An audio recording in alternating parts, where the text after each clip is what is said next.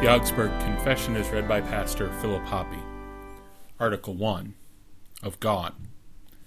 Our churches, with common consent, do teach that the decree of the Council of Nicaea concerning the unity of the divine essence and concerning the three persons is true, and to be believed without any doubting.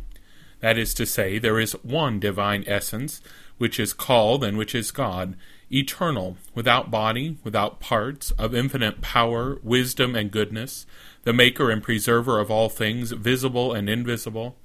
And yet there are three persons, of the same essence and power, which are also co eternal the Father, the Son, and the Holy Ghost.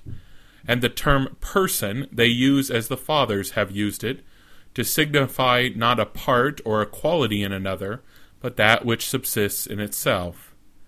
They condemn all heresies which have sprung up against this article, as the Manichaeans, who assumed two principles, one good and the other evil, also the Valentinians, Arians, Eunomians, Mohammedans, and all such.